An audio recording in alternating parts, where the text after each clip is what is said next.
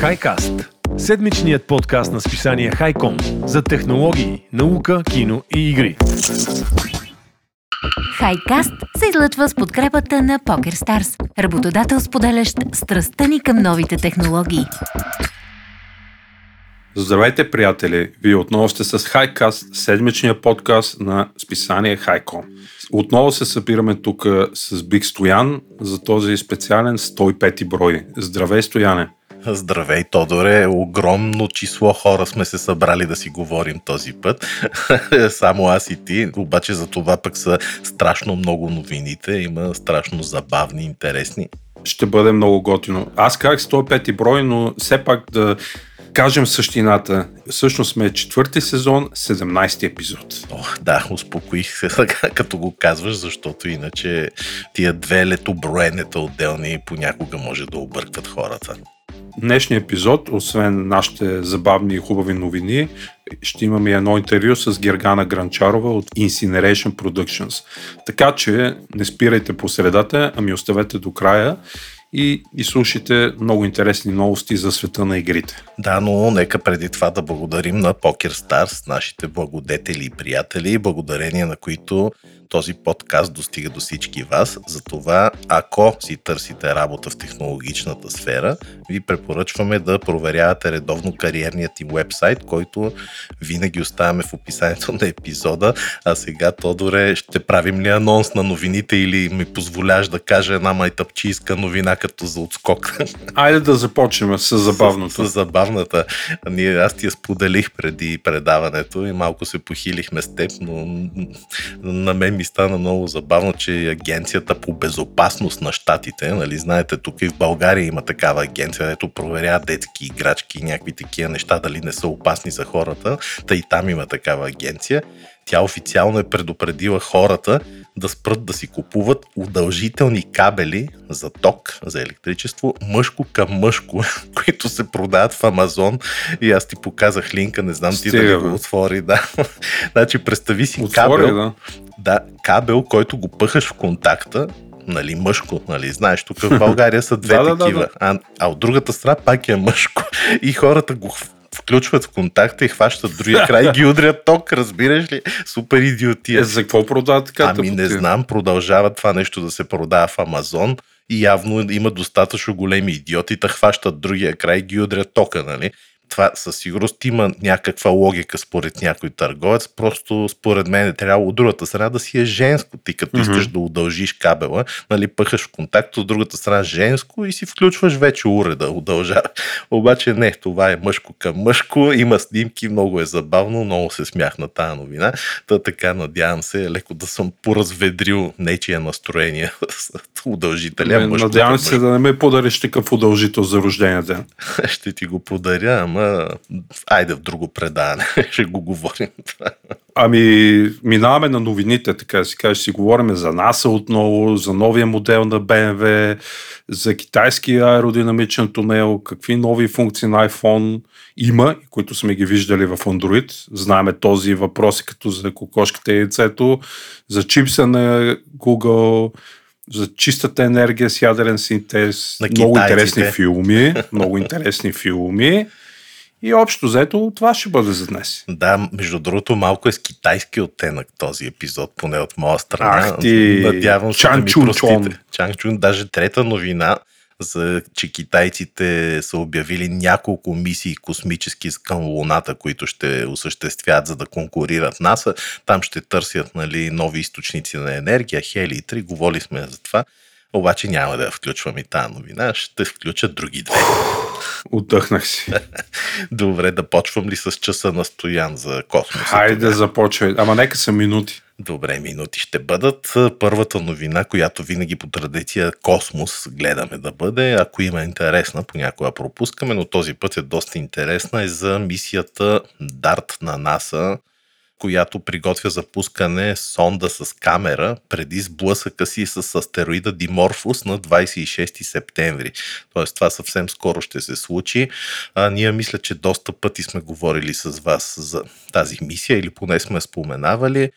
Това е мисия на Американската космическа агенция, чиято цел е да удари космически кораб с огромна скорост в астероид и да види дали тази кинетична енергия при сблъсъка може да отклони астероида от траекторията му и по този начин да има човечеството някакво спасение срещу филми, като то, дето участваше Брус Уилиш. Помниш си едно време?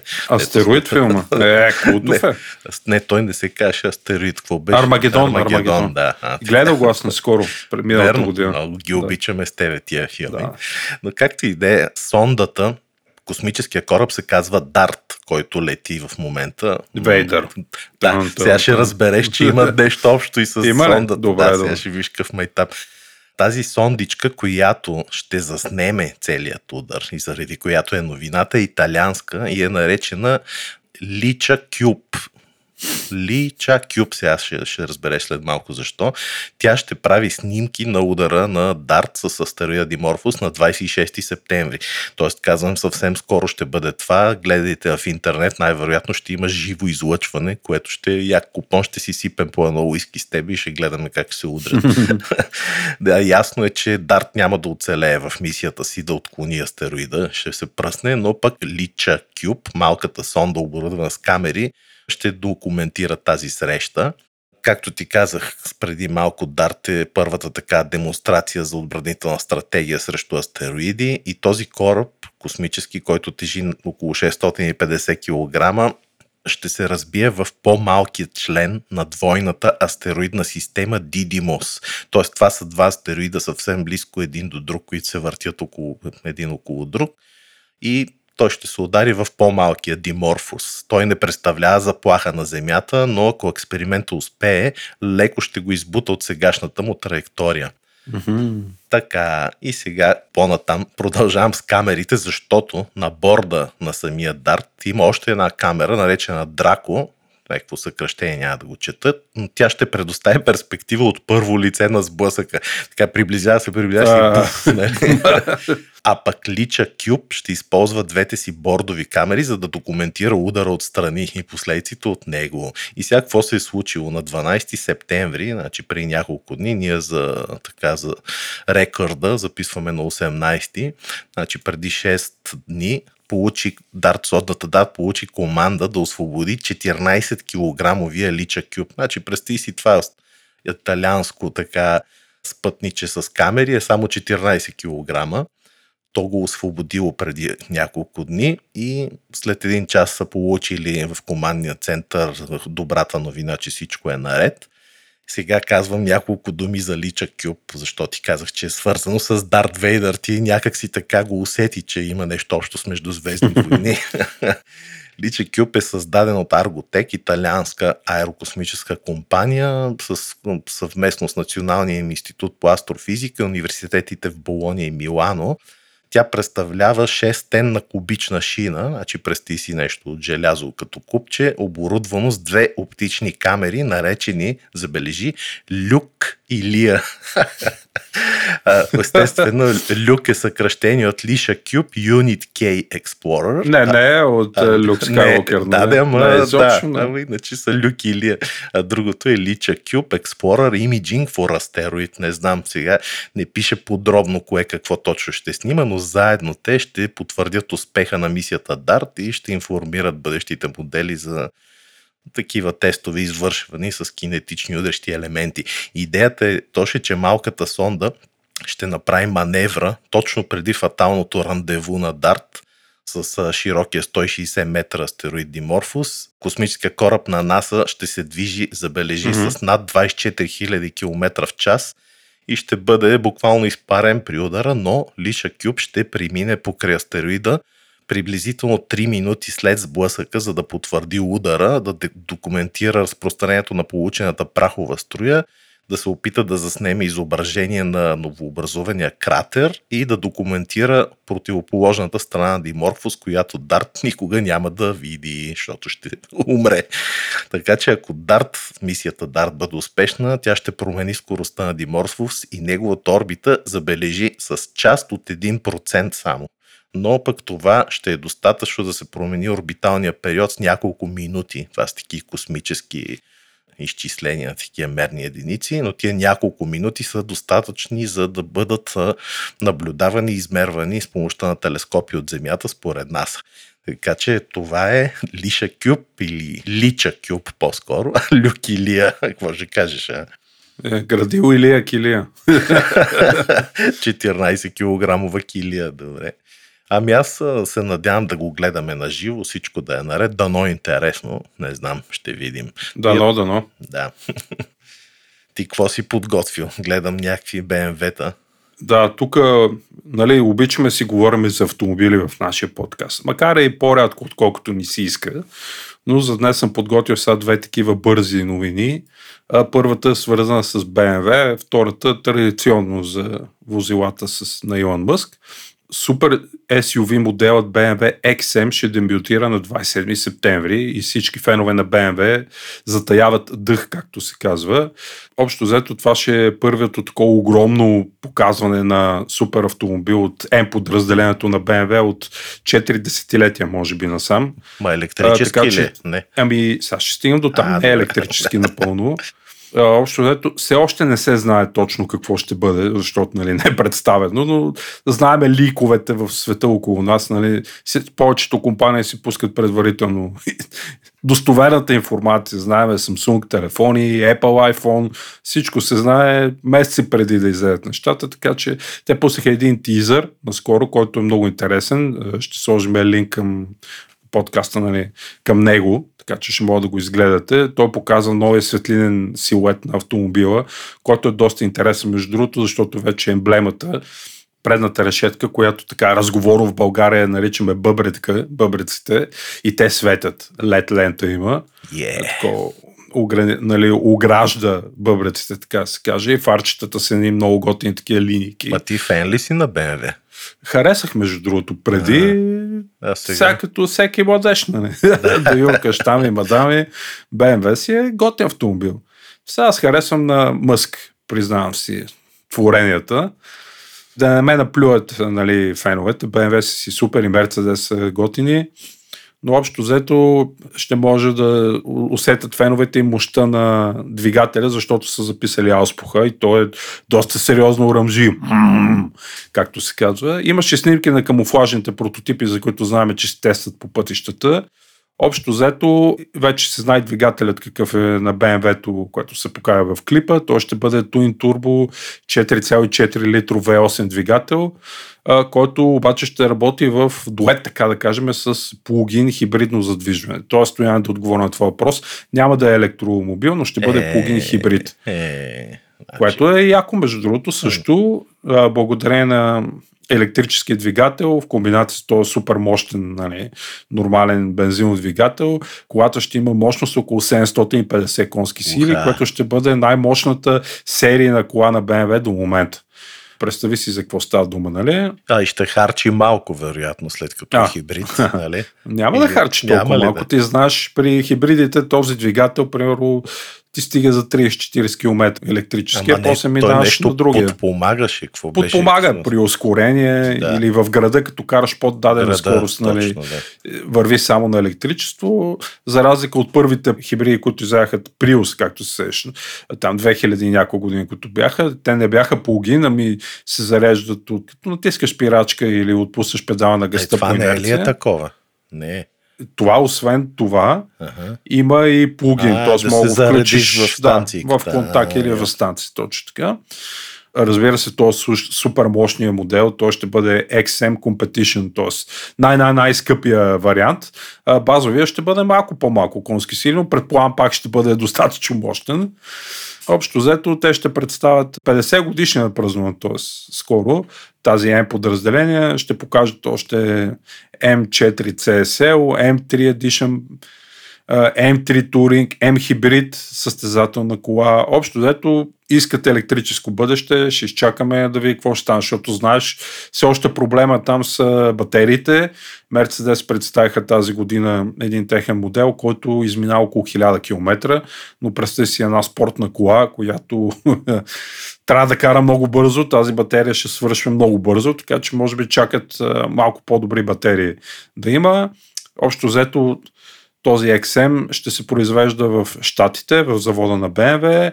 Първата половина на следващата година ще бъде на пазара. Както знаем и познаваме добре BMW, така да се каже, базовата цена ще стартира от 6 цифри. Yeah. Може би с двойка отпред, да За- кажем.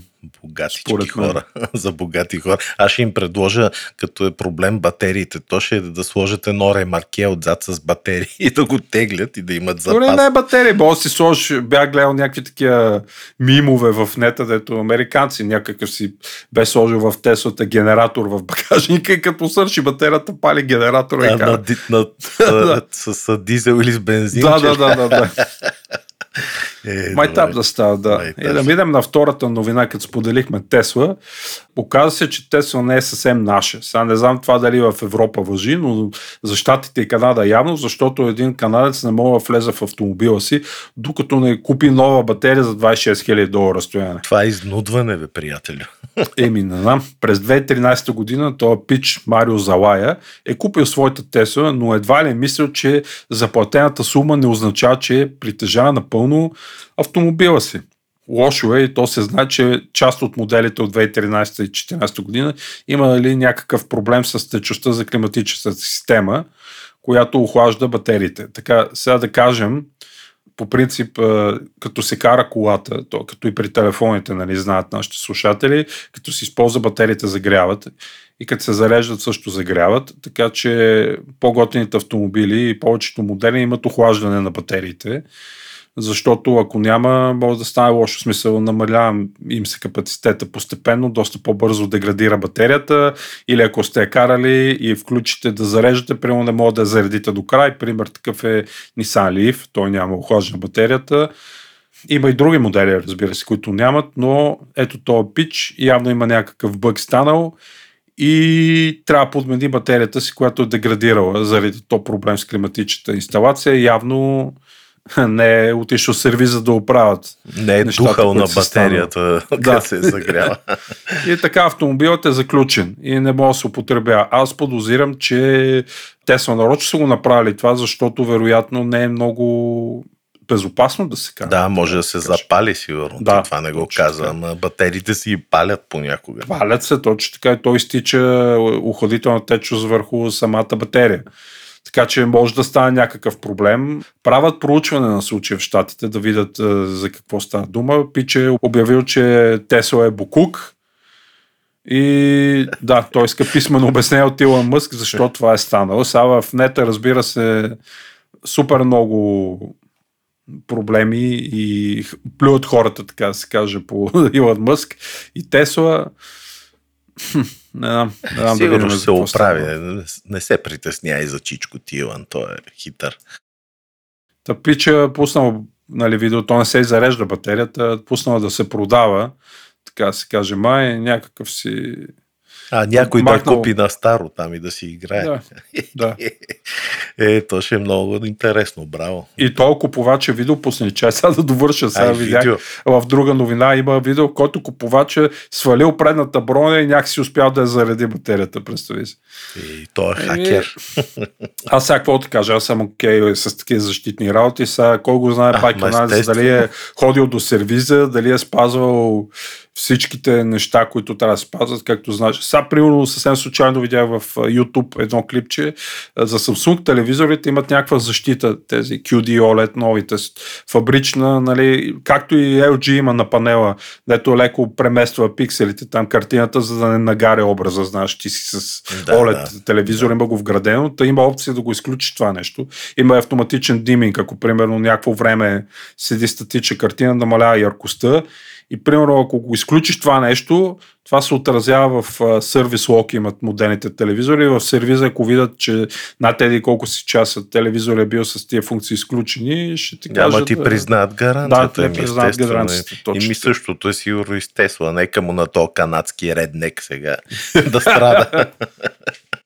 Ох, стига толкова съм говорил за колите, нека ти подам сега на тебе. Штафетата И, мой- за една китайска новина. Ема тя и тя е свързана с колите. Аз така доста Сигурен набързо ще я разкажа, за да не съм прекалено досаден. Днеска намерих, става въпрос за китайски аеродинамичен тунел, който обаче е рекорден по своята така мащаби и бързина. Той симулира условия на полет. Нали знаеш какво аеродинамичен тунел? Да, да, Ето, тестват колите, аеродинамика, Не само всичко. коли, да, и летящи такива апарати и в него може да се симулира полет с 33 пъти по-голяма скорост от тази на звука. Смятай за какво говорим. Нали?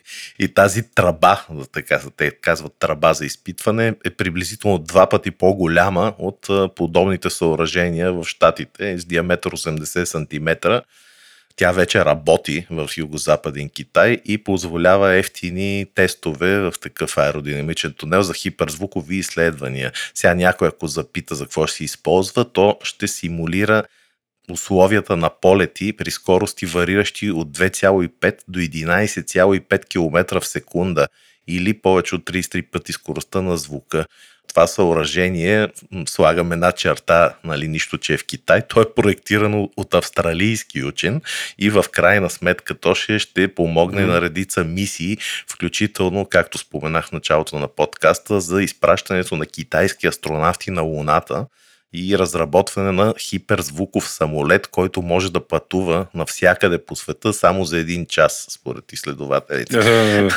да, така че тази рекордна тръбичка е така доста по-голяма от сравнимите съоръжения на Запад. Ще се използва за всякакви такива проекти, нали, като и капсулата за връщане на проекта за кацане на Луната, за навлизане в извънземна атмосфера, въобще за много такива интересни неща и браво на китайците. Това е новината от днес. След малко ще разкажа и за още една друга китайска новина, но преди това ти ще разкажеш за новите функции на iPhone. Ние с тебе тук имаме вечен спор, както се казва, ти си фен на Android, не че аз не съм, но пък аз съм, да така се ползвател на iPhone от първия модел на iPhone излезе е, на пазара. Си супер спец, значи знаеш си кътните му зъби, нали? А, знам. Просто ми хареса системата и вече толкова съм инвестирал в тази екосистема, че, нали, знаеш, трудно е да минеш. Ти самия се опари в кавички Няколко с пъти, Mac, да. Да, да. с Mac. Така че, да, но има един спор, който няма да отихне никога, както споменахме в анонсите към епизода. Това, кое е било първо яйцето или кокошката, или коя функция първо при iOS или първо при Android.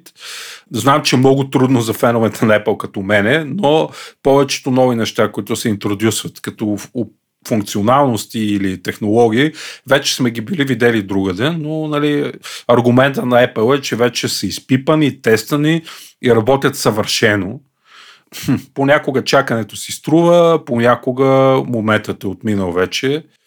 Сега, например, аз чакам такъв сгаваен телефон, гъвкав от Apple. Надявам се скоро се появи нещо подобно на Samsung Galaxy Fold, който много ме допада, като не знам ти дали ги харесваш с гавамите телефони стоя, дето става на таблет, като го отвориш. Харесвам ги, обаче не съм ползвал, честно да ти кажа. Смисъл, малко още не съм. Доверието ми към тях не е пълно. Аз си признавам, че съм ги виждал само в големите тези магазини за техника в България. Съм ходил да си игра с тях. Геро, нашия колега, ги е тестил и пише ревюта за тях по-дълго. Но... Хвали ли ги? Какво казва ми, той? Харесва ги, мисля, харесва. че са, нали, хардуера не е съвсем като този в, примерно, Galaxy Ultra или нещо такова камери тъна, защото нали, е по-така мъничък и да го камера, заради отварянето, по-тесен трябва да бъде, но да, ме ми допада технологията, особено че ще мога да оставиш лаптопа или таблета на страна и да го почнеш преди това, но да се върнем сега нали, на функциите. Няколко неща за новия iOS 16 новите iPhone вече сме ги видели в Android. Първото нещо, което съм извадил, това е Always On дисплея. Сега много хвалят Always On дисплея на новата серия iPhone 14. Изглежда много впечатляващо, признавам, но да припомням, че още 2016 година Samsung имаха Always On дисплей в Galaxy Note 7 която всъщност беше по-скоро заключения екран, показва, че са някакви известия и малко от календара. Но интересното беше, че с S Pen химикалката можеше да се водят и бележки без да се събужда, така да се каже, амулет дисплея и да изчерпват батерията. Always On дисплей вече имате и при Google Pixel, OnePlus и доста други OM производители на Android телефони. Сега Apple казва, че техният режим е по-динамичен, може да се нали, доста конфигурации си прави сам човек, какво да се показва. Това идва и от дисплея. Ще споменем и по-нататък от дисплея, който се използва вече в това, но ето стояне, виж сега, например, Always On дисплея вече сме го виждали. Сега Apple го представят. Второто нещо, което съм извадил, това е widgets при заключен екран. Сега много ги хвалят тия уиджите, че ги има. Например, календар, времето, музиката, която се показва, всичко може да си изкарате на екрана на телефона, но общо взето Google го показаха това, тези добавки, така да се каже, при заключен екран и при Android Jelly Bean и KitKat това бяха едни хубави сладки времена, когато още носиха тези операционните системи имена на вкусни десерти, така да се каже. Сега те дразна, защото е сутрин, когато записваме. Но в един момент Google ги махна тези лъджите. Не знам, мисля, че батериите много дремаха, но сега Apple си предприема така да се каже изтънчения подход и го вкара това нещо. Аз тествах на моят телефон, наистина готино. Костомизира си го, доста така интуитивно е, но пак не е първо. Другото нещо, което извадих, това е динамичната частота на опресняване на екрана. Знаеме от доста години вече премиум смартфоните, андроидските, имат такива динамични частоти на опресняване. Да припомня, те дори при няколко години въведаха 120 Hz при Apple телефоните ми, че миналата година при Pro и Pro Max, андроидските, освен 120 Hz, което стандарт е много плавно при браузане и скролване, вече знаем в Instagram, в TikTok, нали, скролваш като безумен, по-плавното е по-приятно за user experience но общо взето знам, че тези 120 Hz убиват батерията и направо свърши супер бързо. Затова доста OM производители почеха да прилагат така наречените динамични частоти на опресняване, т.е. 120 Hz само когато скролвате или играете дадена игра, а когато статичен екран и четете нещо, той пада до няколко херца.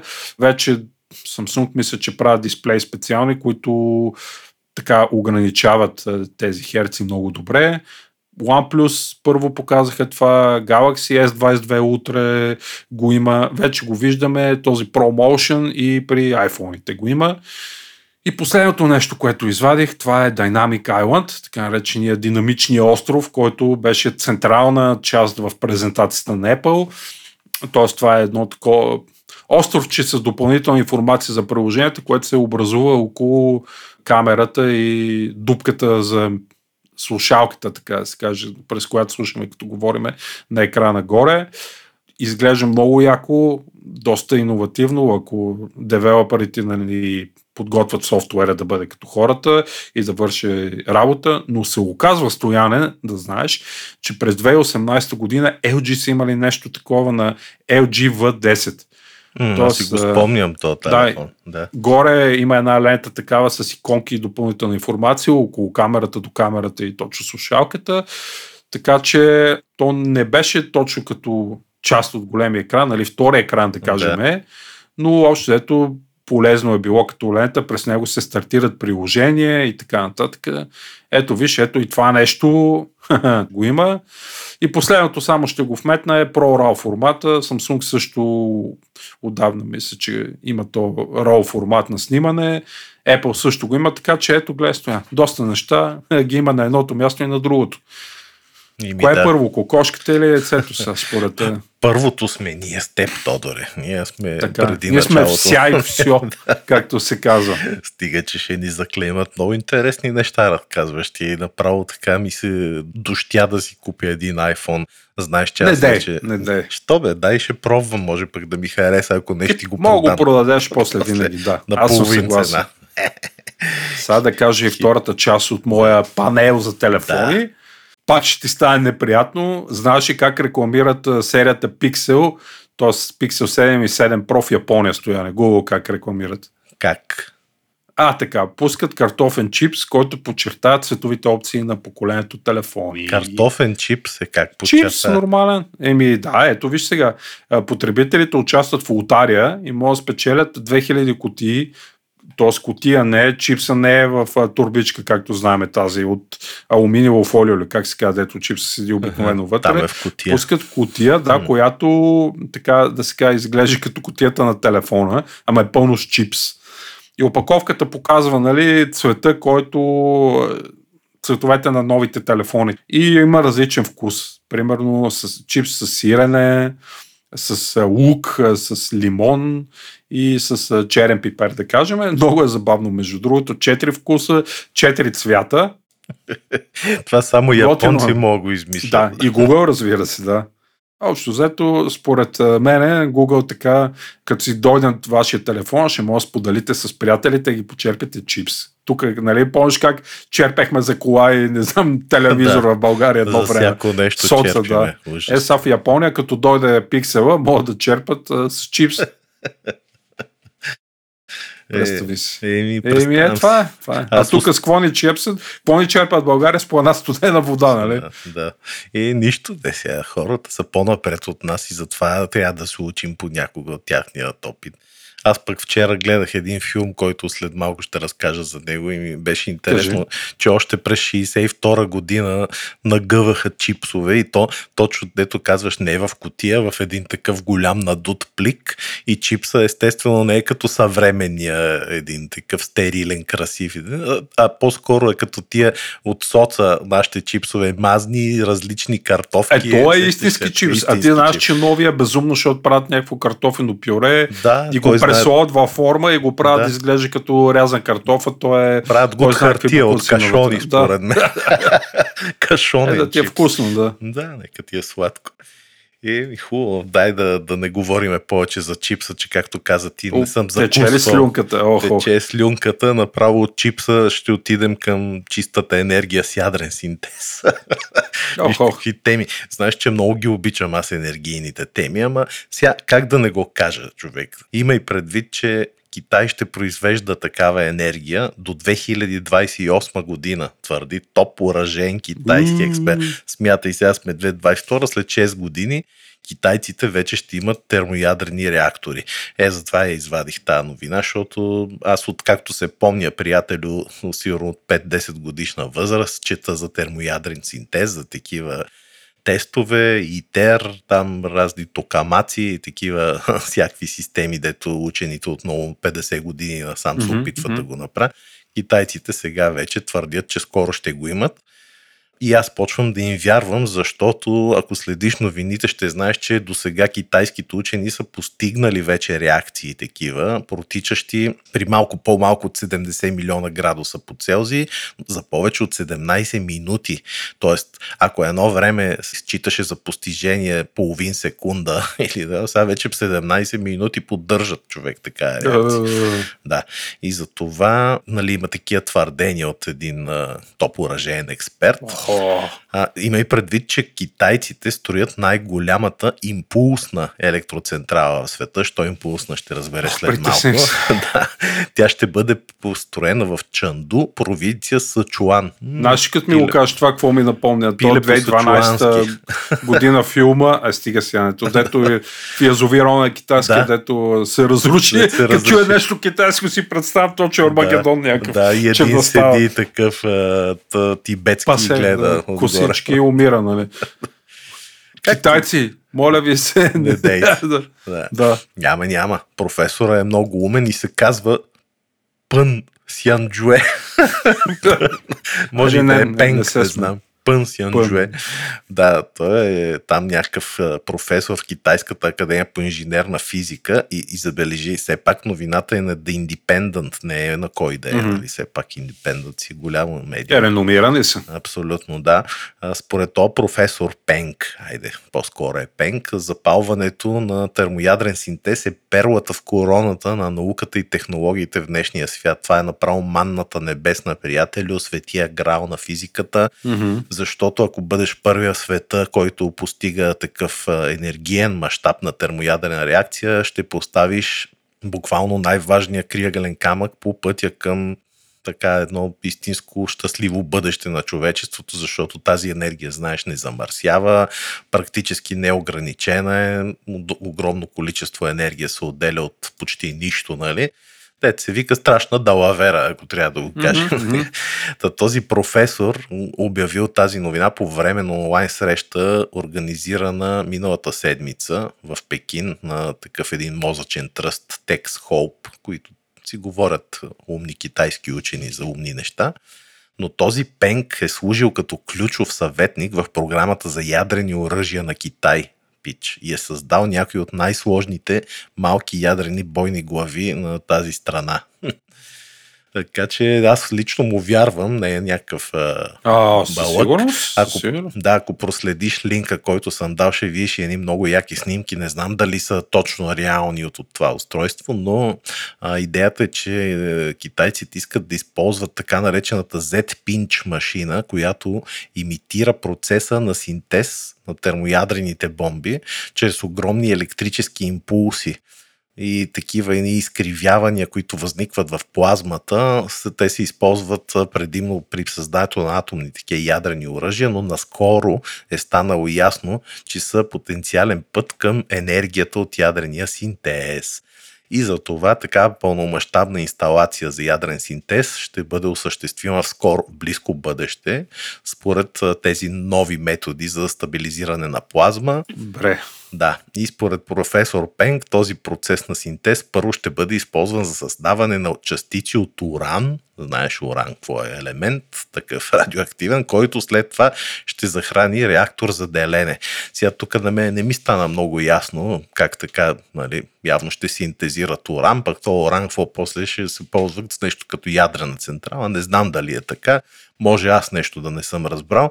Ще сложа точка тук за китайските неща и ще кажа само, че миналата седмица още един реактор за ядрен синтез, който се разработва от учени в Сеул, Южна Корея, достигна температура над 100 милиона градуса по Целзий за 30 секунди, като щупи всякакви рекорди и направи крачка Вой! по-близо. Да.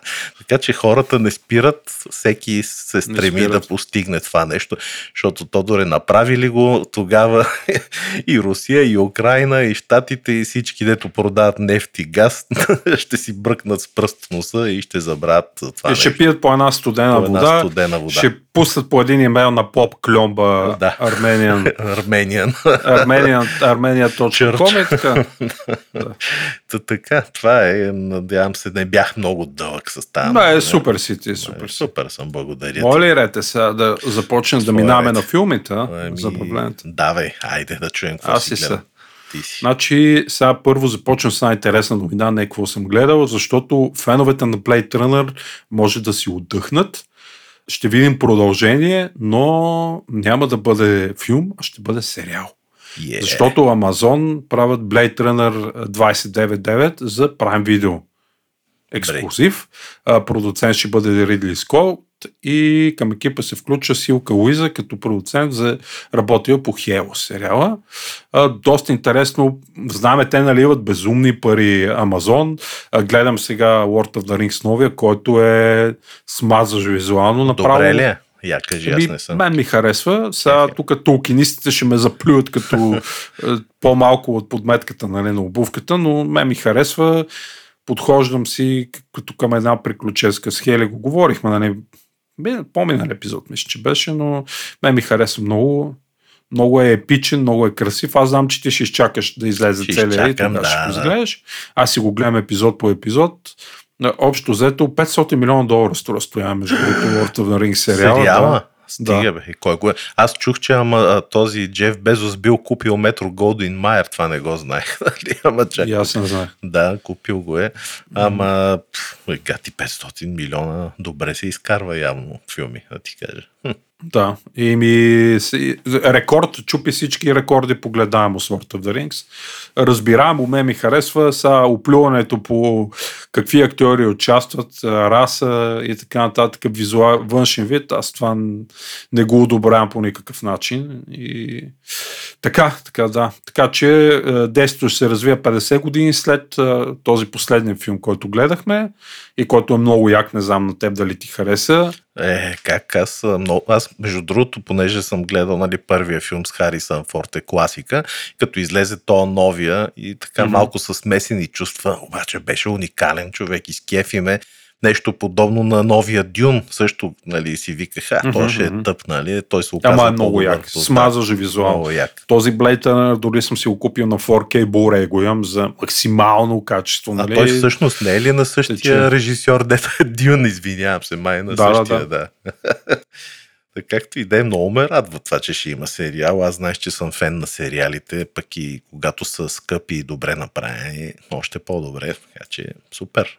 Друго гледал ли си или аз Дени, да Дени Вилньов е режисьор, А, да Дени кажем за Вилньов, да, да. незапознатите. Да. да, гледам си по Netflix излезе. Аз и преди съм си говорил с тебе, пак в този подкаст, за Кобра Кай, петия сезон в, А, по ти Netflix. каратистчетата. Карате да, той е супер як, супер такъв времегубка, страхотна, нали, отново в ролите са Ралф Макио и Уилям Запка. То всички актьори, повечето възрастните са тези от оригиналните филми, които гледахме едно време като тинейджери. Много е як. За любителите на бойни изкуства и такива забавни филмчета препоръчам по Netflix. Пети сезон, 30-минутни епизодчета, дори 25 мисля, че бяха. Много е фън, много е забавен. Гледайте, няма съжалявате. Ти си ги обичаш такива детски сериалчета, така че, защото ти си Детето едно голямо мен, дете. Да, да. Точно Си, сигурно си мечтаеш да ставаш каратист такъв. Нали? Аз съм бил преди да си контузя си? крака. А. Еми, тренирах това. Защото край карате съм тренирал Chun. ли лав ли какво? Най-добрия за пиене на ракия имам аз. А, добре. Wing Chun. Цвят на ракия. Да, Wing Chun, като издаде този IP Man, Аха. а, ако Ип- си сещаш Ипмен. филма. Ипмен. Еми, Ip Man, да. Му викам, аз нарочно IT, защото ти ли си такъв Да, да, да, и, да. и специалист си. А, и и ти мен съм аз. Да. И ходихме с един приятел, тук потренирахме, но то беше супер натоварващо. То Wing Chun и Да. коляното не издържа вече, нали? Да, и вече възрастта си казва своята. Е, казва, казва. Да, Да така, кажа ли аз тогава какво съм гледал? Кажи какво си гледал. Аз заради моята възраст съм гледал нещо още по-възрастно и от мене. Седях онзи ден и така, бе нищо не ми се гледаше да ти кажа, защото споделих ти, че напоследък нещо сериали, филми, страшно тъпоти, нали? Поредния сериал вчера ли, кога нещо опитах да гледам за някакви, дет не били хора, ама не били... Някаква страшна глупост тинейджърска и го спрях по Netflix, даже забравих сега как се казва, то е ново. Та седях онзи ден и си викам сега какво да гледам и си пускам плекса, знаеш, че съм фен, имам много mm-hmm. голяма колекция и използвам неговата функция понякога рандъм, нали, да ми пусне нещо, е така случайно. Натиснах рандъм, бум и ми излезе един филм от 1962 година, наречен Лолита. Сега, Ах, ти мръсник. Мръсник, слушай сега. Аз много съм слушал за този филм. Той това е оригиналния от 62-а, после Май всички 90. само сме слушали, не сме а, го гледали. Така, ти май не си го гледал, Не нали? съм го гледал, а, да. така. И ми аз потрих така задоволно ръчички, защото знаеш, че съм мръсник и викам, «М, сега ще гледам тук за лолитки, нали, разни перверзници, мръсници, сексуален филм, не знам си какво човек трябва да ти кажа, нищо общо няма с това. В смисъл, оказа се доста така сериозен филм, няма никакви еротики, никакви Мгм. такива глупости, нали. Не е като Емануела от Не това е като. Емануела. Боже, аз очаквах, да, някакви такива неща, защото ти ако му видиш а, и обложката на филма, ще паднеш, нали? Много е такава една идейна. А, бързам да кажа, че режисьор е Стенли Кубрик, все пак един класически велик голям мгм. режисьор. А, В главната роля е един а, пичага Джеймс Мейсън, който играе се филми на ужасите, се едни гадни роли такива. А, Другите няма да ви ги казвам, защото едва ли сте ги чували актьори, но са много добри. Но бързам да разкажа набързо за филма. Той е по роман на Владимир Набоков. Не знам дали си чул. Той е руснак, Мгм. който живее в чужбина. Някъде четох, че дори май е писал романа на английски, пък после бил преведен на други езици. Както и да е, няма значение. Та, аз точно като те очаквах едни любовни неща, едни сценки, едни такива. Викам, Миха, кеф. Няма такова нещо, човек. Разказва се за един професор средна възраст, такъв англичанин, който отива и търси си къща, нали, под найем жилище, намира някаква къща, остава там и съответно вижда дъщерята на хазяйката, която е младичка и страшно красива и, и така, дет се вика свежа, влюбва се в нея, но в целия филм аз очаквах да има някаква любов или нещо, да има някакви такива сценки, но не, нямаше такова нещо. Доста е пуританско направен. Мгм. Няма никакви... Значи в по-новият филм има един 90 и някоя година Мгм. с Джереми Айрон, сигурно знаеш. Той също е Помня, много помня го в този филм. А, да. така, приготвил съм си и него да го гледам. Там мисля, че има повече такива сценки, защото все пак вече е 90-те години. Но явно през 62-а м, пуританските схващания са били доста силни. Няма никакви такива сцени, никакви дори целувки почти няма човек. Но, но иначе филмът е страшно интересен като тема, защото се, се разказва буквално за това как тази Лолита, буквално този човек го разиграва, разбираш, и се усеща Мгм. своята красота и влиянието над него и той прави какво ли не за нея. Включително се опитва да убие майка и тя после загива, нали, сега да не спамвам целия филм да го разказвам, но през целия филм тя буквално си го върти на пръста и накрая той остава естествено с пръст в устата и а, айде да не разказвам до края целия филм, но е нещо като трилър с така доста една хубава полука за това как трябва да се отнасяш към не само към своите деца, но и към чуждите, защото той де-факто е, е нейн втори баща. Нали? Не, е, Мгм. не е физически баща, но, е, но и се води по документи баща. И е доста интересна история за това как да се държите наистина с по-младите от вас, дори да не сте им родители. нали. Доста поучителна история. Филм е с рейтинг 7,5, нали? Пак казвам, защото Мгм, тези стари филми имат доста така добро актьорско майсторство, нали? Доста, как да ти кажа, ти знаеш, не разчита се буквално на уменията на актьора, не толкова на ефектите и на, на някакви други сцени. Доста е добре направен, готин е, но не е това, което аз очаквах. Едни, пак казвам, такива еротични сцени, вълнуващи, някакви предизвикателни. Ще гледам и новия филм Лолита от 90 и някоя година и ще ти А, го нов, нов. след. Нов, нов, нов. Много нов е от Много нов 92 от 30 година. години. Да, Да, именно. Така че това е, приятелю, съжалявам, ако те разочаровах, защото аз също не като теб си мислех, че Лолита си е една еротична, но няма нищо общо с еротиката. Въобще тя не го харесва, тя си играе с него, той е влюбен, но пък никога не, дори не хваща и ръката и не я и целува и така нататък. Пък и, Супер. да, даже дори да ти кажа, не, в този филм м- нямаше и намек за сексуално нещо, как да ти кажа, като желание. По-скоро той наистина Не е нужно го цензурира. Не е нужно, да, да. Докато с Джерами Айронс аз гледах трейлера, там си има вече доста такива по-смели сценки. Живи здраве. Да, живи и здрави, да. Готино филмче. Само ще спомена, че започнах от снощи да гледам и рекламирания от uh, Хели филм The Sandman, този сериала по Netflix. Първа серия, доста обещаващо изглежда и като визия, и като всичко. Не знам, ти успя ли да го гледаш това нещо? Ме пусаха, ма нещо не ми пасна. Не- Може не би не съм в пасна. такова настроение в момента да гледам може, неща. може. Да, много е странен, наистина. Ще видиме. Малко. А, чакай, чакай, сега се сетих нещо. Че Кажи. гледах още нещо. Пуснах а, а, Кобър Кай, дъщеря ми голямата видя, че гледам някакъв епизод и сега го гледаме заедно с нея, защото пъзе, че и хареса. Е, Те карате сцените, може пък да се навия да тренира нещо. е, може. И понеже спрях да го гледам вчера, почех да гледам Fear of Walking Dead по Амазон. А, новия. Този последния, седмия сезон. Мгм. И си е найс, между другото. Найс Всичко си е там след атомната бомба, дето я Мгм, взривиха, нали? Не ме спамвай, че не съм го гледал. Няма нищо не спама, мълча. Като свърши, тогава ще го говорим. Аз Walking Dead и другия има нов сезон и него още не съм го гледал. Направо вече се чуда какво да гледам, човек. То толкова неща Кое е има. по-напред? Кое е по-напред? Накрая нищо няма да гледам и това е. Ами стояне, хубавото минава бързо, както се казва. Мисля, Да. че попреключваме за днес. да. А вие, драги слушатели, не спирайте нашия подкаст, ами слушайте интервюто с Гергана Гранчаро от Cineration Productions, което ще започне сега, веднага след като ние млъкнем, така да се каже. Аз още веднъж искам да благодаря на приятелите ни от Poker Stars, международната компания, която предлага кариери в различни професионални сфери. Ако търсите работа в технологичен сектор, напълно съм сигурен, че там ще намерите подходяща позиция за вас. Така че цъкнете, линк има в описанието към епизода и вижте какво предлагат. Да, до тук бяхме с теб за днес, Тодоре. Пожелавам ти приятен ден и всичко добро и на слушателите. Чао от нас за сега. Чао! Здравейте, аз съм Хелия, това е втората част на Хайкаст, в която по традиция ви срещаме с интересни хора от българската технологична индустрия. За мен е огромно удоволствие да посрещна Гергана Граничарова от Incineration Productions, с която вече по много поводи сме си комуникирали и по различни формати, но за първ път си говорим по подкаст, както се казва по жицата. Гери, здравей! Здравей, Хели, благодаря ти за поканата.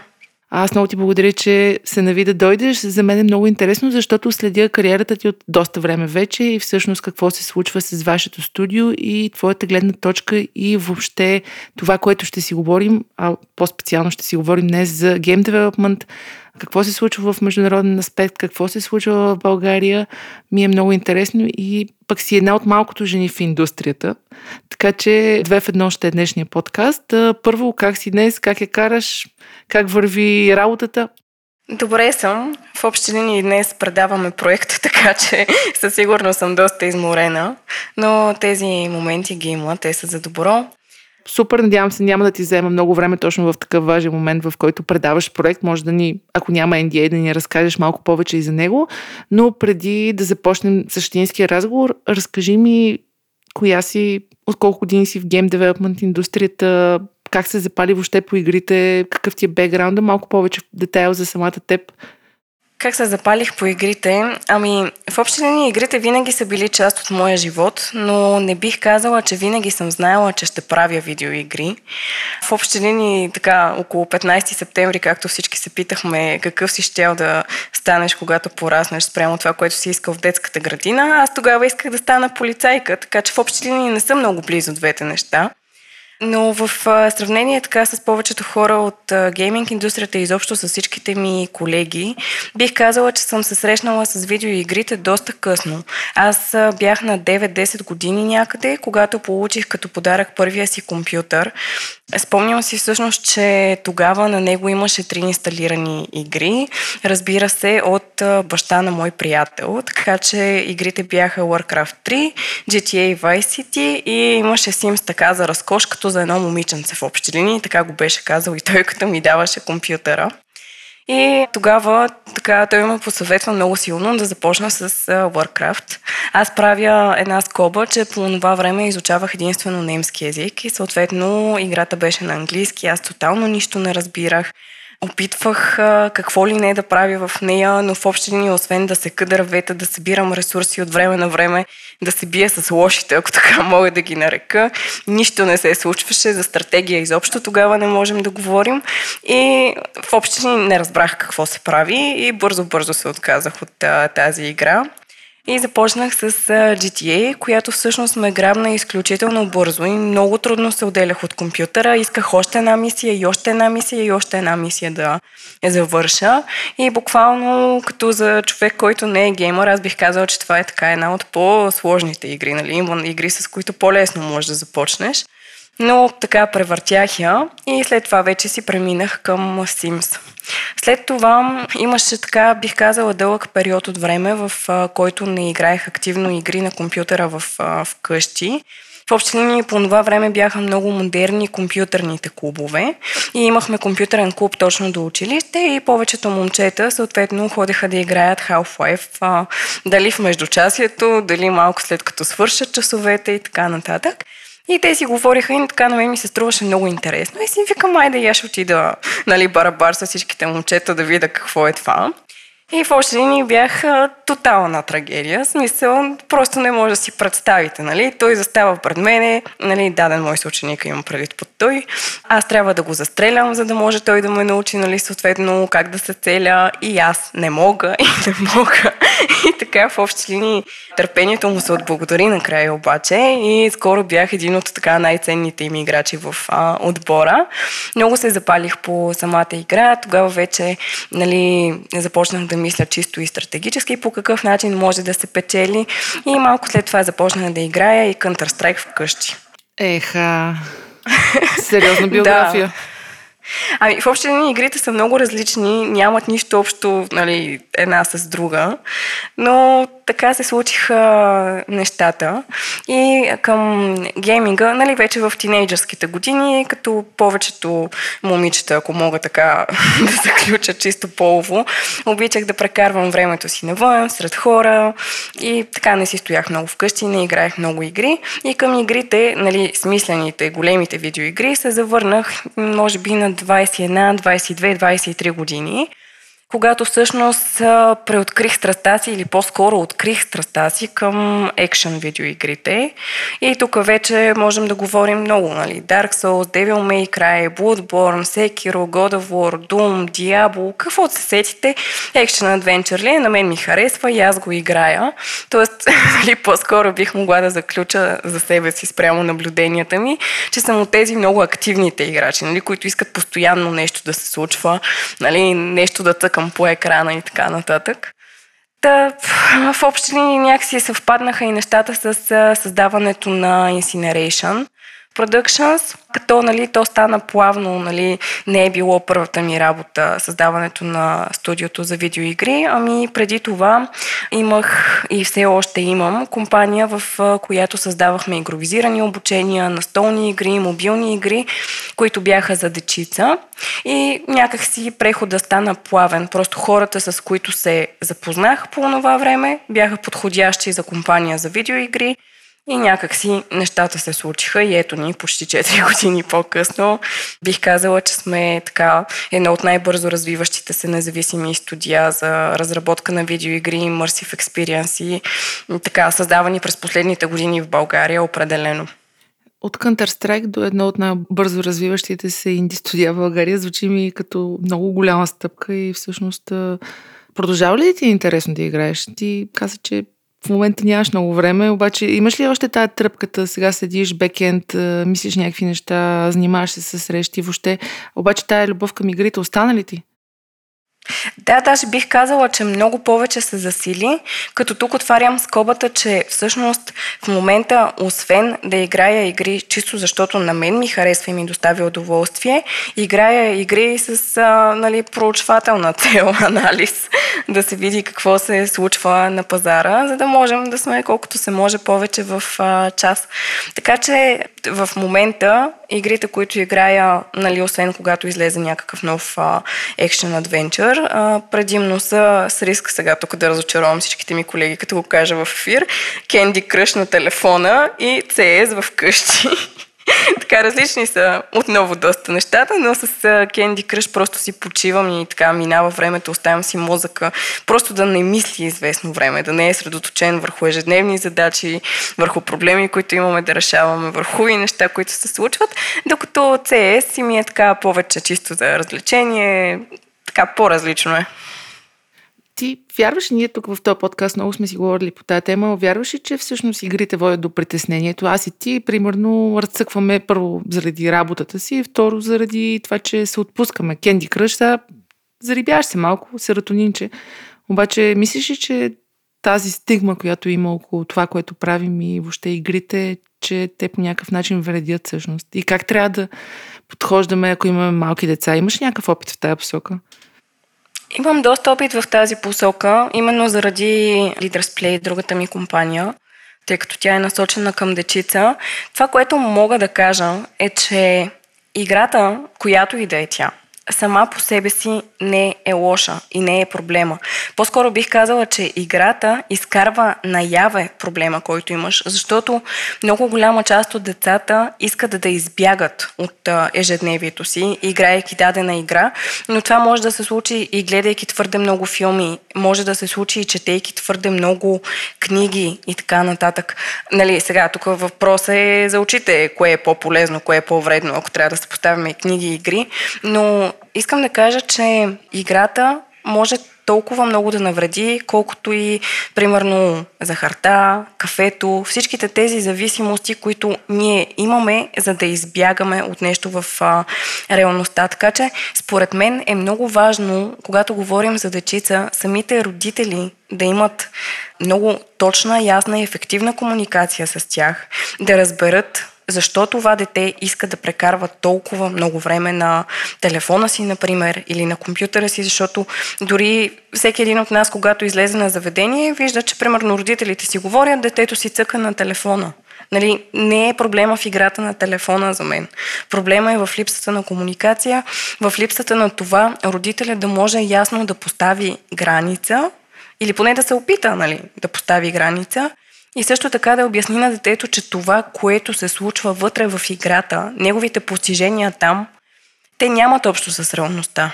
Това за мен са няколко основни момента, нали, по които трябва да се поговори, така че в духа на това дали игрите са лоши, не, според мен определено не. Дали ги правим зарибяващи? Да, разбира се. Нали, въпреки, че много колеги застават и отричат такова нещо. Всеки иска хората, които играят играта му да прекарват колкото се може повече време вътре в а, нея, нали, стимулирайки по различен начин играчите да остават. Но пак, нали, проблема е там, Просто бих казала, че играта го изкарва наяве и всъщност той трябва да бъде решен. Така, абсолютно съм съгласна с твоето мнение и определено трябва да се работи повече в посока комуникация между родители и деца, що се отнася до скрин тайм. И сега те върна всъщност към основната тема, заради която днес сме се събрали и то е глобалния пазар на игри. Той се оценява на милиарди хората, нали, ако имаме някаква дефиниция за геймър, стават, геймерите стават все повече и повече, макар че за мен геймър е човек, който играе по 2 часа на Candy Crush, така че но тук има много, много спор по въпроса. Та, какви са твоите наблюдения на глобалния пазар и как би го се поставила спрямо българския? Например, ако погледнем една Румъния, която е доста по-голяма от нас, там създаването на игри и въобще потреблението на игри е в пъти повече. Какво за тези 4 години, от които си с Incineration Productions, какво научи и какво е важно да знаем от метриките на глобалния геймдев пазар? Ами, метриките са изключително много. Аз ще се опитам да засегна тези, които смятам, че биха били по-интересни така за по-широка аудитория.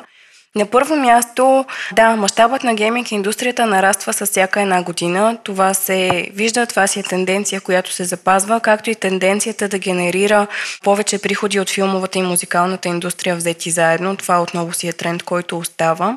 В общи линии през 2023 година се очаква приходите от гейминг индустрията да минат 200 милиарда долара, което си е доста значителна сума, а през 2024 вече очакваме 220 милиарда. Като тук, разбира се, се включват не само игри, видеоигри, както ти спомена за Candy Crush, че много хора нали, все още отбягват мобилния пазар, но истината е, че мобилния пазар е над половината, нали, генерира над половината от приходите на гейминг индустрията и е все по-атрактивен. Друг много интересен факт за пазара, лично според мен от бизнес гледна точка, са всичките сделки, които се случват по придобиване на компании, които разработват а, видеоигри. В общи линии само сделките, които са се осъществили нали, от а, гигантите в общи линии в а, индустрията, за период от а, последната една година минават 105 милиарда долара, като имаме сделки от по 3-4 милиарда, нали, което е нещо огромно. Най-голямата такава сделка е за 69 милиарда. Това е изключително значителна сума в общи линии. Ежемесечни са осъществените сделки за по няколко милиона. Не знам хората, които са от индустрията, най-вероятно следят какво се случва с а, шведите. Както ние се шегуваме шведската мафия с Embracer Group, които в момента купуват тук в близките три години изключително много студия. И в общи линии тази тенденция за това купуване за мен не е толкова, че те купуват самите студия, колкото нали, става дума за купуване на качествена интелектуална собственост, която вече е създадена, защото наблюдаваме още една тенденция, която е за размиването на границите между видеоигрите и филмите. И в общение това за свидетелства все по-голямата нужда именно от създаването на качествена интелектуална собственост, която да може да прескача. Било то първо да бъде игра, след това да стане комикс, след това примерно да стане серии по Netflix или по някои от другите стриминг платформи, след това да се направи филм. Интересна е тенденцията за метавърс. По какъв начин всичките тези IP-та ще започнат да влизат в метавърса. По какъв начин ще има крос-промоции между тях. Така че, всъщност, аз виждам в а, глобален план само позитиви в следващите, така, доколкото аз мога често статистически да гледам десетина години напред. Друг много интересен факт е, че все още стои разбирането за това, че съотношението мъже спрямо жени, които играят игри, са в пъти в повече нали, за мъжете спрямо жените, а всъщност истината е, че 51% за мъже срещу 49% за жени. Сега, дали жените играят повече на мобилните телефони? Да, със сигурност спрямо статистиката, но факт е, нали, че те също са геймари и вече нали, съотношението е почти 50 на 50. Ниша, която не е изследвана и която е много интересна, е, че около 5%, даже малко над 5% всъщност от хората, които играят игри са пенсионери което нали, в общи линии могат да се създадат много интересни особен игри, а, особено сега, както започва да навлиза модела Pay to Earn, нали, който беше преди в Азия, сега лека по лека се мести в Европа, спрямо всичко, което се случва с крипто, NFT и Metaverse. Така че тук а, би било интересно да се види какво може да се направи с а, пенсионерите, тъй като нали, Бих казала, за щастие, повечето пенсионери нали, получават доста повече доходи, отколкото в България. Имат свободни пари, които могат да дадат нали, за нещо, което е качествено. То на Запад, като се пенсионираш и живота ти почва, моя мозък зацикли на идеи за игри за пенсионери и внучета. Направо въобще не бях поглеждала тази гледна точка, но да, всъщност това нейтив поколението един ден ще стане пенсионер. Пенсионери. Много яко. Точно така, имането на много свободно време плюс наличието на приходи, нали, в крайна сметка, и изобщо на спестявания, би бил интересен пазар. Сега ние не гледаме към него определено на този етап, но смятам, че е интересна статистика, за която повечето хора нали, не са мислили, особено ако не са в а, гейминг индустрията. Иначе, какво да кажа, тенденцията в общи линии за разпределението на играчите по света си се запазва. Най-много са си в а, Азия. Те са над 55% от глобалния пазар. И вече имаме, какво да кажа, Африка също така имат добър дял, около 15%, Европа имат 14%, Северна Америка имат само 7%. Тенденцията си е една и съща, тя не се е променила през а, времето. Може да поговорим малко за българския пазар, какви са тенденциите. Аз не го следя толкова отблизко, макар че, както коментирахме в предишния разговор, се случват интересни неща и на него. Да.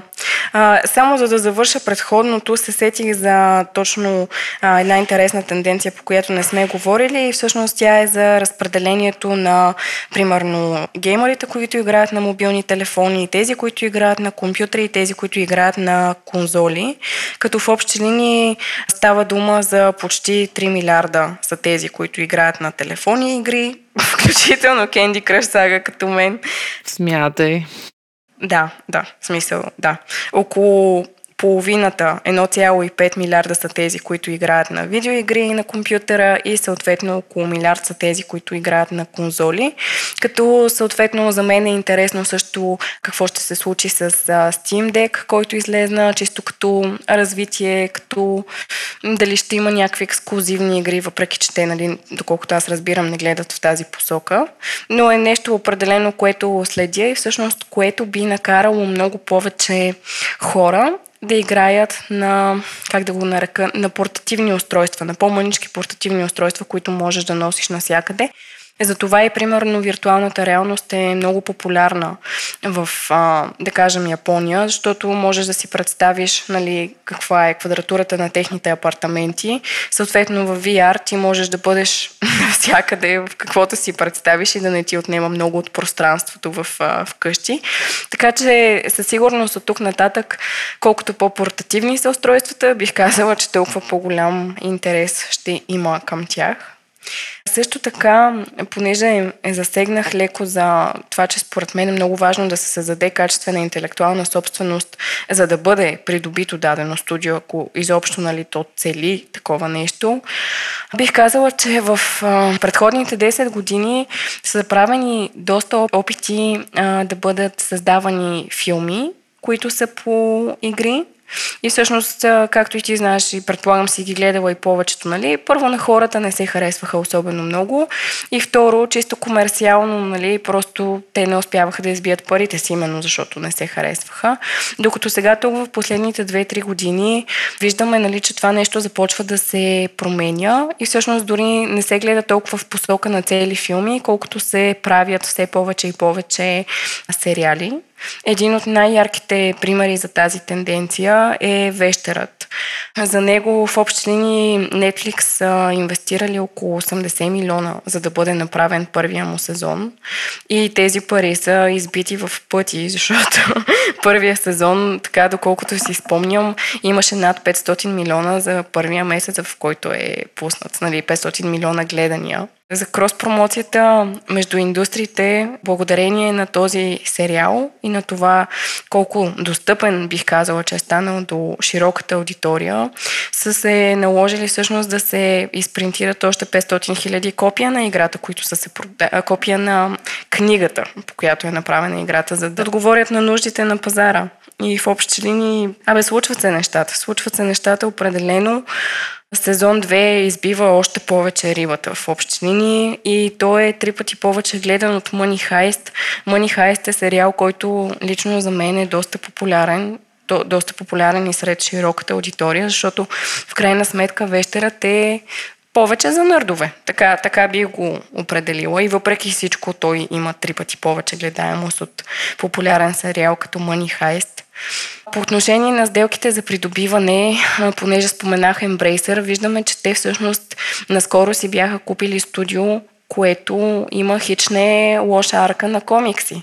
По тези комикси може да бъде направен сериал. Така че това са много интересни тенденции, които не трябва да изпускаме. Сега, по отношение на България, в общи линии, на база на собствени така, наблюдения, сериозните студия в България, нали, тук не говоря за тези, които са в казино индустрията, просто защото аз не ги следя, не ги познавам, не съм компетентна по никакъв начин в тази сфера, но тези, които се занимават с разработка на мобилни и на видеоигри, така спрямо търговския регистр не са повече от 20. Заетите в индустрията, по мои наблюдения, не са повече от 3000 човека, даже 2500 някъде, 3000. Далече сме. Смисъл, далеч доста сме, сме да. далече. А какво от... трябва според тебе на българската сцена да се появи, за да тръгне тази индустрия, защото все пак имаше и примерно целенасочено инвестиране от страна на държавата в подобни фондове, които да подкрепят. Има въобще творческите индустрии, не говоря само за гейм девелопмента. Какво ни трябва, за да станем, тъй като буквално, нали, колкото и да е шега, ти в някаква степен вадиш пари от въздуха, като правиш много як креативен продукт. Ето Польша, примерно ти споменаваш Польша като пример. Там са се усетили всъщност, подкрепят нови инди студия да работят и да създават игри. Вещера милиарди и милиарди е наляло в страната от към данъците, като играта е създадена там. Какво ни трябва като държава, за да стане нещо? Министър бившия на електронното управление каза да не им пречим на фирмите. Според тебе, какво е нужно? Ами, това, което е необходимо, за да се развие българската гейминг индустрията, са инвестиции в нея и то инвестиции, които са за сериозни суми пари. За съжаление, по-голямата част от българските фондове не могат да си позволят да направят а, такива смислени инвестиции, просто заради капацитета на самия фонд, нали, чисто като големина, защото много често се случва, че независимо дали е игра, ти отиваш с някаква идея за иновация и, например, първоначално можеш да получиш около 250 хиляди евро. Еми да, де, ама аз с 250 хиляди евро не мога да се конкурирам с друга компания, която е получила 5 милиона нали, на първия рунд и след това ще получи още 50, 100 милиона и така нататък, а аз тук ще мога да получа още един. Така че на първо място бих казала, държавата трябва да работи върху капацитета на фондовете за рискови инвестиции, за да могат те да отделят по-голяма и по-смислена сума ние да бъдем конкурентоспособни на пазара. И на второ място е много важно хората, които са в фондовете, самите инвестиционни менеджери, да знаят, че за да можеш ти да създадеш качествена интелектуална собственост в сферата на гейминг индустрията, е необходимо време. Защото те са свикнали с стандартните бизнеси, в които ти трябва колкото се може по-бързо да изкараш нещо на пазара, да го валидираш и съответно там нататък да продължиш. Докато в гейминг индустрията тук това нещо не въжи. Ние сме го правили, изкарвали сме бързо неща и виждаме, нали, че отзвука е съвсем различен от това, което нали, би се случило потенциално, ако се вкарат още пари и още време и се шлифова дадения продукт. Така че време, търпение в общи линии и нещата могат да се случат и то могат да се случат по много-много добри начини, разбира се, с а, времето. Ако погледнем към жанра, който споменах, нали, че ми е любим с Action Adventure игрите, всъщност доста голяма част от тях имат възвръщаемост на инвестициите над 200, над 300%, включително, примерно ако говорим за игри като God of War, те имат над 2400% възвръщаемост на инвестицията. Elden Ring сега последно, който нашумя над 1100%. И това само показва, нали, това са компании, с които ние в момента по никакъв начин не може да се сравняваме, никой в а, България, просто защото не сме а, извървяли целият този път, нали, на изкарване на N на брой успешни игри. Но а, бих казала, че това е сигнал по какъв начин може да се развие пазара и по какъв начин може да се развие една такава компания. Абсолютно съм съгласна и просто за довърша за фондовете не го бях поглеждала от тази гледна точка, но със сигурност няма и много успеваемост. Аз поне не съм виждала българска страна да има много успешни проекти, които са излезени от фондовете, освен едни стартъпи, дето дай тук да ги... Има, нали, но не са много, колкото се очаква. Не са много и за мен нали, основното нещо идва до парите. Аз съм си говорила с много инвеститори и аз им казвам, не, не, трябва ми време. Той ми казва, не, трябват ти пари. Защото когато имаш пари, имаш цялото време за да създадеш това, което искаш по начина, по който искаш. И изкарвайки този продукт, нали, всички да сте горди от екипа с а, резултата. Така че няма как да избягаме от а, темата с парите. А, това, което ми се иска да виждам повече в България е нашите инвеститори, както обичам да казвам, един от най-любимите ми преподаватели е да си напишат домашното. Тоест, тук в последните няколко години виждаме инвестиции в български компании, които просто са меко казано скандални. Тоест, самата идея на играта няма особено голяма ниша, за да може тя да се реализира. Екипа не е достатъчно подготвен и не знам колко са от, нали, от последните години студията, в които е инвестирано и в крайна сметка вече са започнали да имат някакъв а, приход. Така е. Гери, за финал да те питам какво се случва с Incineration Productions и какво да очаквам от вас, нещо интересно, събития, нещо през нов релиз, нова игра, знаем предните ви две игри. Те бяха ли успешни всъщност? Spellpunk Battle и Bad Christmas, нали така беше? Втората. Да, да. Какво да очаквате от нас? В общи линии в момента си трайкаме. Проекти имаме доста, които се случват. Бих казала, че сме много по-близо до създаването на качествена AAA игра, отколкото сме били изобщо някога. Екипът ни се разрастваше няколко пъти, в момента се разраства отново. А, в момента в екипа си имаме само хора, които са така на доста високо синьор ниво, хора, които имат патенти зад гърба си, хора, които са изкарвали игри, които са играни от милиони потребители. Артистите ни в общини са работили по много интересни проекти, чуждестранни продукции, ако мога така да го нарека. AAA така че от една страна ние разработваме различни елементи които съвсем скоро ще влязат в AAA заглавие, което ще обявим. По отношение на игрите за виртуална реалност, да, за това, което представляват, бих казала, че имат успех, приходи продължават да текат. Все още и Spellpunk, и коледната ни игра в общини могат да бъдат намерени в VR клубове по целия свят. Ако трябва да съм точна, над 700 клуба предлагат а, игрите и двете. Друго, което е много интересно около нас е, че по-скоро сме разделили компанията на две. От една страна стои всичко, което ние разработваме за себе си като интелектуална собственост, било то игри за виртуална реалност, било то нали, големи видеоигри. От друга страна вече стои работата ни с клиенти.